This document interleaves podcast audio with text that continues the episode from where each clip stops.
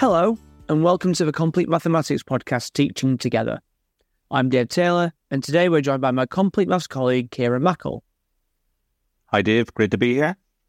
What are we looking at today, Kieran? We're going to explore the invention of zero. This objective is in Stage four, Unit one of the Complete Mathematics curriculum. You can access this objective and the whole curriculum made up of over one thousand eight hundred objectives for free at complete maths dot com. Before we get going, head to complete maths dot com forward slash podcast, where you can download the slide deck of tasks from today's episode. And once you've got this, let's dive into Teach, Do, Practice, Behave with the invention of zero.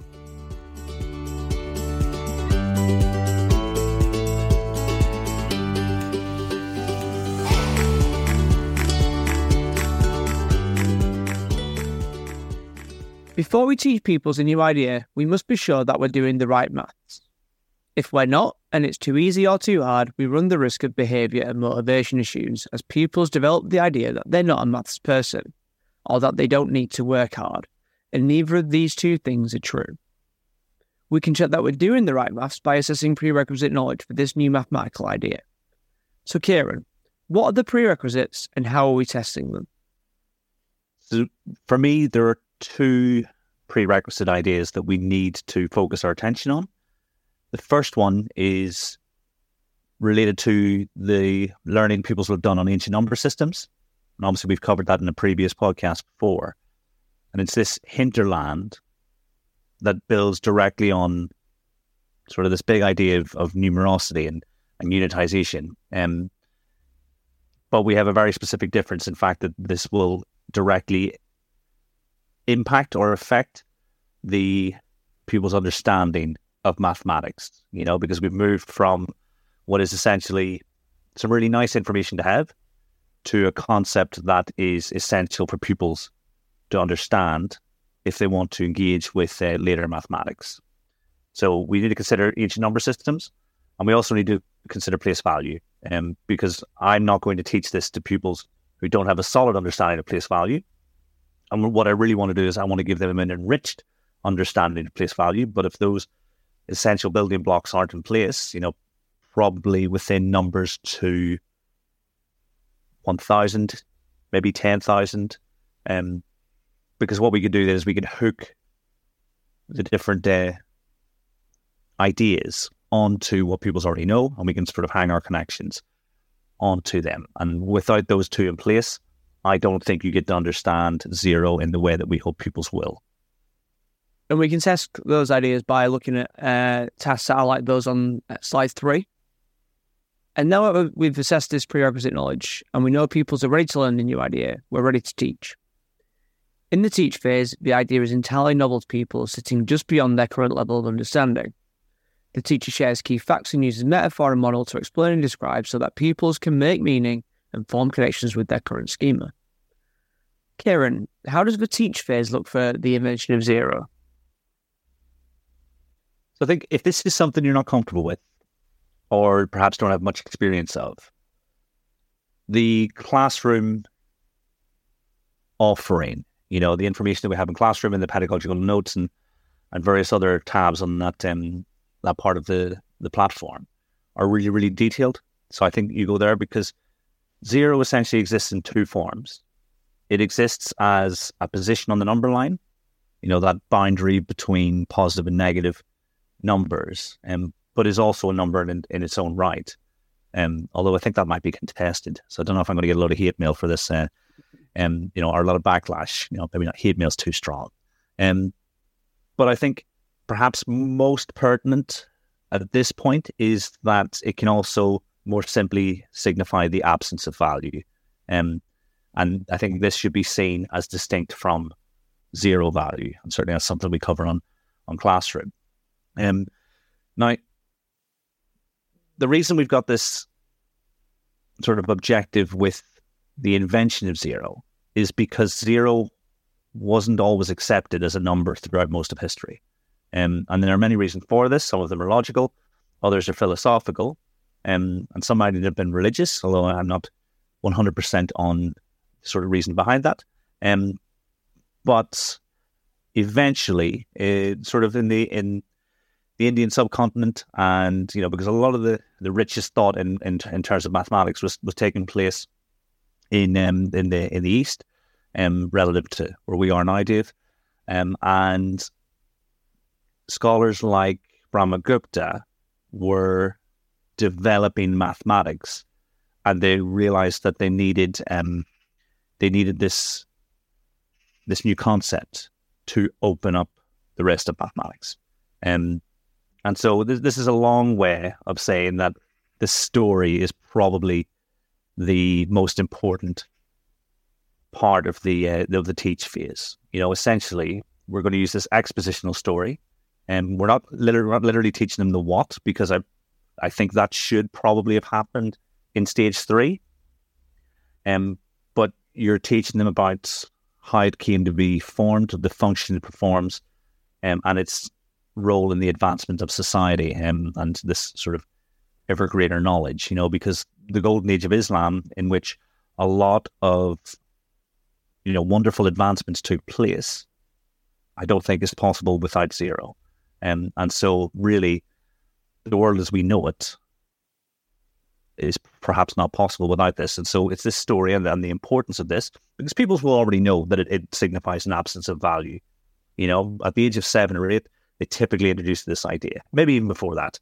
Um, but what we're going to do is we're going to, for instance, take the information that's in the classroom, do some reading. There's a book called the um, the Map of Knowledge, which looks at seven cities throughout um, ancient uh, history, and sort of build up our pupils' hinterland and their understanding of of, the, of this really wonderful story, I think. Um, and so instead of on the slides putting my version of the story, and I know that there are perhaps, you know, that there are no hard and fast records about this story. You know, there's no, you can't go to one place and find the precise version, but this is what I built up over years of reading. Um, and so on the slide, you'll find a recording of a story you might share with pupils as you introduce this idea.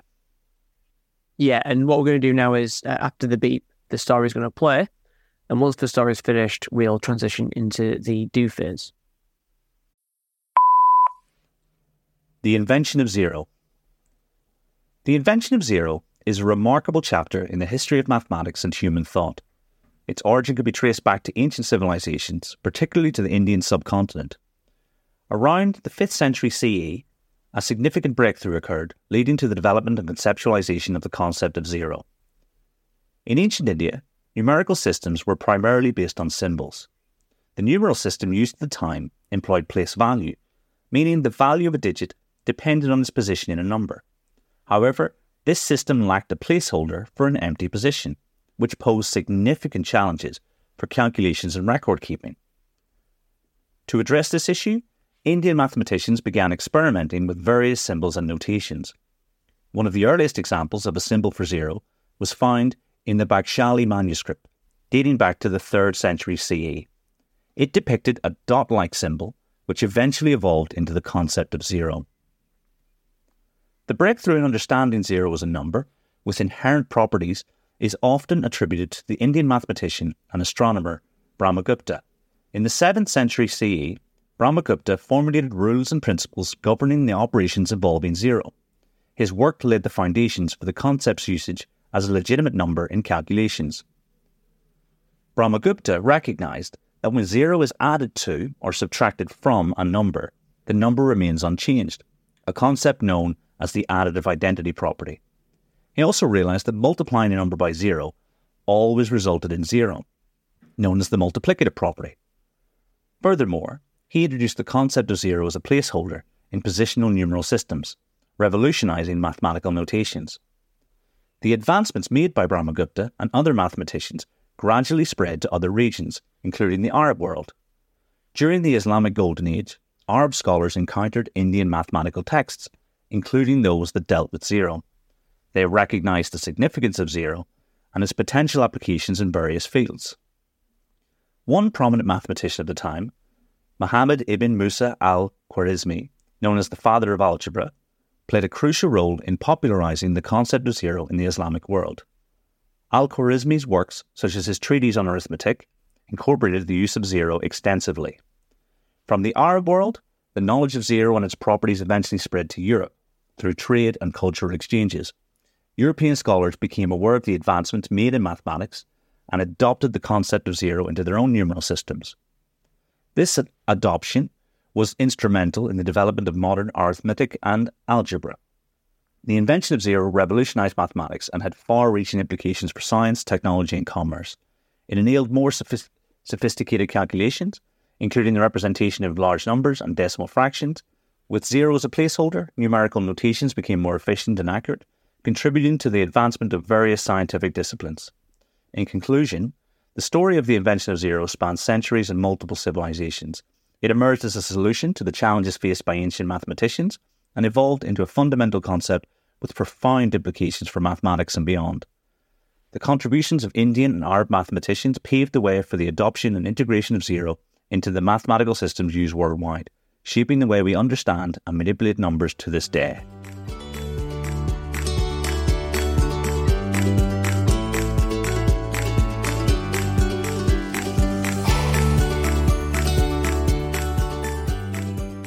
Now that we've talked about the teach phase, let's talk about do. In the do phase, pupils are simply replicating what they've been shown and performing with this new idea. Performance is a poor indicator of learning, and we should state that in the do phase, deep and meaningful learning probably hasn't yet occurred. The do phase complements the teach phase by allowing pupils to develop confidence and fluency in working with the new procedure. The teaching is responsive, amending models or examples to make stronger connections in pupil schema and to maintain pupil motivation. The aim is for pupils to be successfully replicating the novel idea before we start to explore the idea in greater depth. So what might a typical do phase look like, Kieran? What's important for me is that pupils are thinking really hard about the structural features of the number systems. And so, for instance, if, you know, I, I, I think about Roman numerals quite a bit when I think about the invention of zero, because there was almost this shift towards the end of the, the Roman Empire where in which they decided that it, it was necessary. Um, so...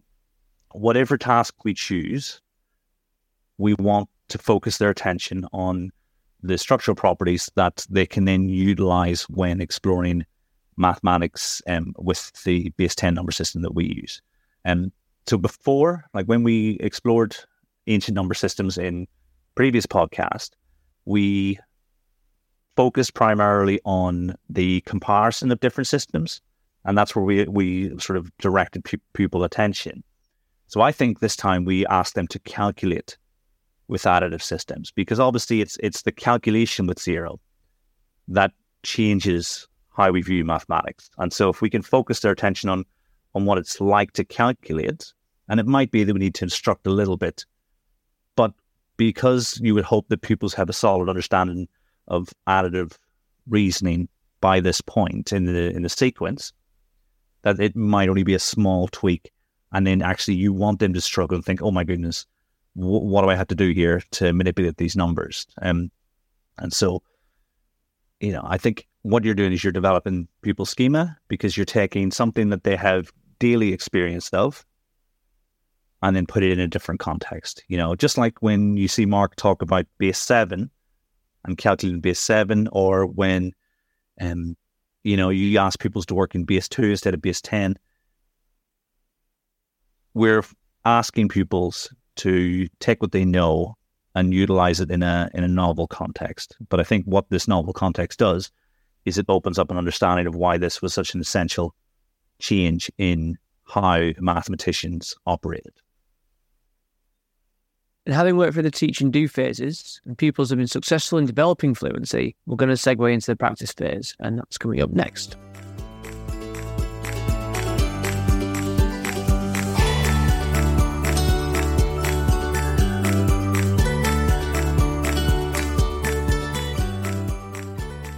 In the practice phase, pupils move beyond simply performing and begin to develop more flexible knowledge of the idea.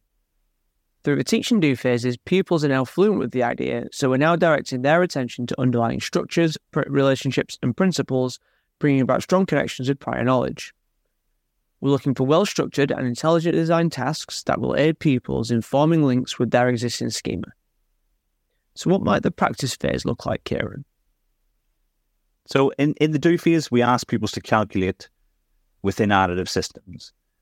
And so I think at this point I would pose the question to them, why didn't additive systems, for example, Roman numerals, need to use zero? And essentially, you know, you, the first thing you said to me was, well, why didn't additive systems need to use zero? So it might be that they arrive at the, the idea that, well, actually, here are all the things that are possible when you're not using an additive system, you know, when multiplicative thought is open to you. But really, this is the critical analysis, perhaps, of the mathematics as it was and what it could be, you know? So, you know, because, I mean, again, I'm happy to be corrected, but within certain ancient civilizations, the scale necessary or the scale that makes multiplicative um, calculation necessary just wasn't there. And so you would, you know, I think you would often find that an additive system, you know, you can eventually get to the same point, you know, using multiplicative um, calculation, but um, it, it just wasn't necessary. Um, and I think when the scale increases, that's perhaps when you need to think about this. But that, that's only one possible interpretation. But what I want the pupils to do is I want them to think about the situations in which the additive system is sufficient, you know, based on their experience of the do phase and, and the sort of exposition that they've had, but then perhaps probe further and say, well, um, actually, it, you know, here are the things that were limited because of the um, the absence of zero. So I, I don't know. I mean, I could say that it's very difficult to piece together um, sources from civilizations that were around, you know, more than five thousand years ago. But um, th- this is my sort of, not best bet, but this is this is where my thinking has taken me to the moment. And, and the minute I read something to the contrary, I might tweak it. But I think this is a, a valuable use of people's time, you know, particularly when we're trying to develop their understanding of the the importance. And so it's okay. This additive system functions. Perhaps things could be um, advanced. Yeah. So speaking from my um, secondary teacher perspective, the invention of zero and honestly, Kieran, everything that you've spoken about in this podcast is absolutely blowing my mind because it's nothing that I've ever really given thought to. So my first response to why didn't add- additive systems need to use a zero numeral is that the place value is within the symbols. Does that does that make sense? So yeah, sorry, yeah. So so the zero isn't isn't exactly necessary because for two hundred is C C, um, and as a result, I don't need any zeros to follow that because the zeros are implied by C C. I did, when we did uh, ancient number systems, read that a lot of the symbols, uh, you've just spoken about scale, that a lot of the symbols were, sorry, scale was then inferred from context in terms of a symbol was being used, and let's say that symbol was two, but there were many of them, then that could be two hundred or two thousand. I hope that makes sense. It does. I mean, if you look at the Latin-based languages, context is key in understanding. You know, the the use of articles, the use of um, pronouns and things isn't necessarily as prevalent as it might be in Germanic languages and in and English in particular. So I think that makes a lot of sense because I think that it, it feels like that's a cultural point in terms of here is the um, here you, you should have sufficient context in which to manipulate. And and I'm just thinking it. You know, it might be that it's probably more difficult for pupils to justify this older way of thinking than it is for them to say, well, actually, yeah, the current system is is perfect. Because obviously there are things we might change about the, the current system we have in place. And so, you know, you might find that um, pupils trying to opt for the easy way out when really you should just think, well, can you know, can you justify this? You know, what what might they have been thinking? You know, so I think, yeah, I think I think that makes a lot of sense to you. So after pupils have assimilated the idea into their schema during the practice phase, forming strong connections between the novel idea and their existing knowledge, we're looking at them behaving mathematically.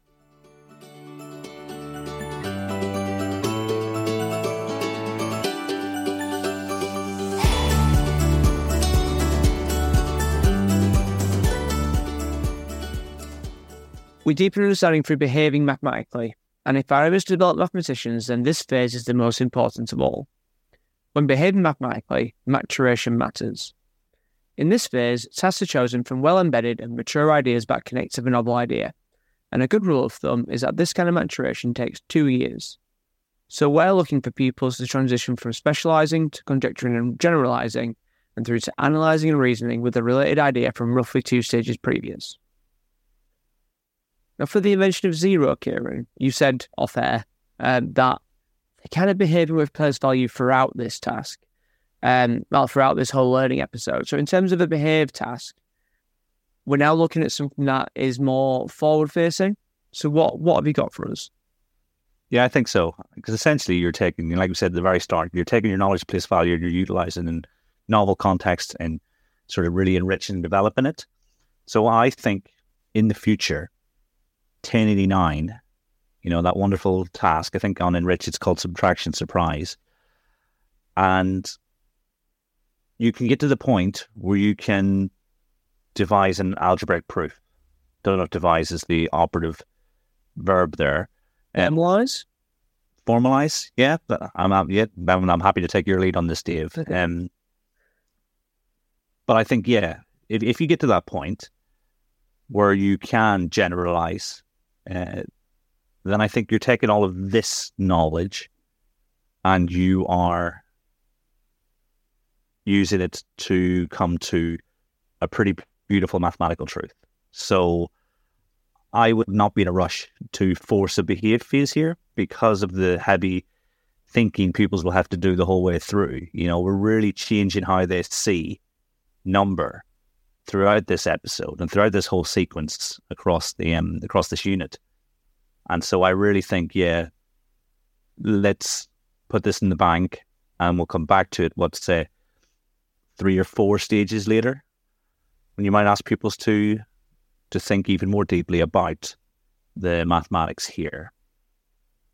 Yeah, so ten eighty-nine has been put together by uh, our own Jonathan Hall uh, at Study Maths uh, on the Teacher C P D College.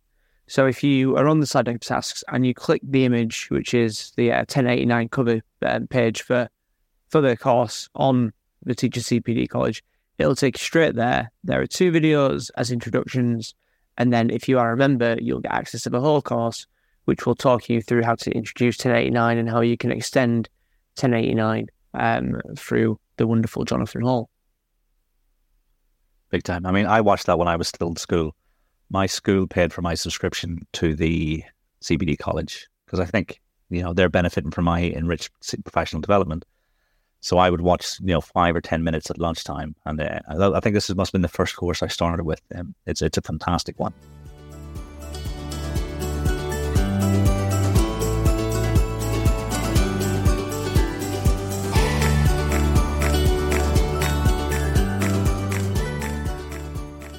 Well, that's it for this episode of Teaching Together. Remember that you can check out the entire curriculum, that's over one thousand eight hundred objectives, for free at complete maths dot com. We hope that you've taken a lot from this episode, and if you have any questions, comments or thoughts, don't hesitate to get in touch on Twitter. I'm on at Taylor D A zero one. And I'm Kieran underscore M underscore Ed. Or you can get Complete Maths on at LaSalle Ed. Or you can contact us via email. I'm Dave at complete maths dot com. And I'm Kieran at complete maths dot com. If you've enjoyed this podcast, please leave a review on your chosen podcast provider, and please feel free to pass the pod to both colleagues and friends so that we can all improve our teaching together. Until next time, take care.